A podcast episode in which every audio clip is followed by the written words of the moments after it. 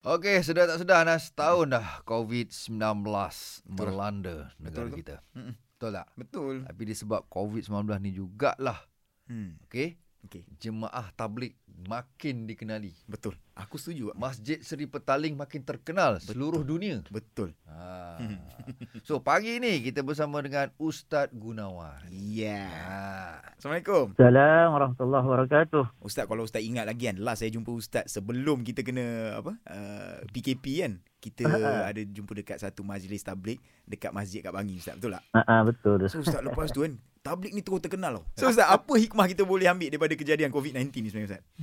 Sebenarnya apa-apa pun kita balik kepada apa Allah Subhanahu taala bagi tahu kita lah. Allah. Allah Taala kata dalam surah Anbiya ayat 35 eh, sesungguhnya kami akan uji kamu dengan bisyarri wal khair, dengan keburukan dan kebaikan, fitnatan sebagai satu ujian bagi kamu wa laina turja'un dan kepada kamilah kamu akan kembali. Baik buruk, musibah, rahmat, nikmat, azab, ini semua adalah ujian Allah Subhanahu wa taala. Ha, Dan bila ada ujian, Allah nak tengok result lah. Macam kita ambil test lah, kita masuk SPM ujian kan.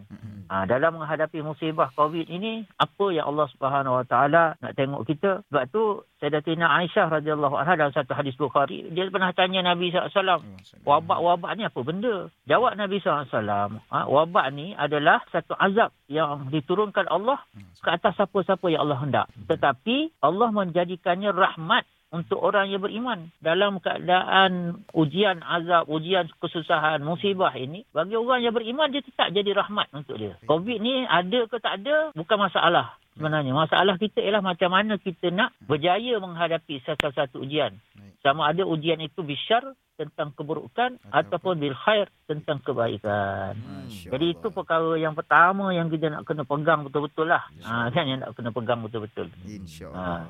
Baik Ustaz, kalau dengan tu kita nak minta Ustaz untuk kongsikan sikit doa tolak bala lah. Ustaz, boleh Ustaz? Allahumma inna nas'aluka salamatan fid din wa afiatan fil jasadi Amin. wa ziyadatan fil ilmi wa barakatan fil rizqi wa taubatan qabla al maut rahmatan inda al maut wa maghfiratan ba'da al maut Amin. Allahumma hawwin alaina fi sakaratil maut wan najata minan nar wal afwa inda al hisab ini doa sangat-sangat menyeluruh lah sebenarnya Amin. Uh, bala ni kita jangan fikir bala dunia ni je Baik. yang bala nak masuk kubur bala kat masyarakat itu lagi bala daripada bala sekarang ni Baik. Ha, sebab tu kita kena minta keselamatan daripada semua bala dunia akhirat. Jazakallah khairan kathira Ustaz. Jaga diri baik-baik Ustaz. Okey, insyaAllah. Baik, Assalamualaikum. Assalamualaikum warahmatullahi Alright.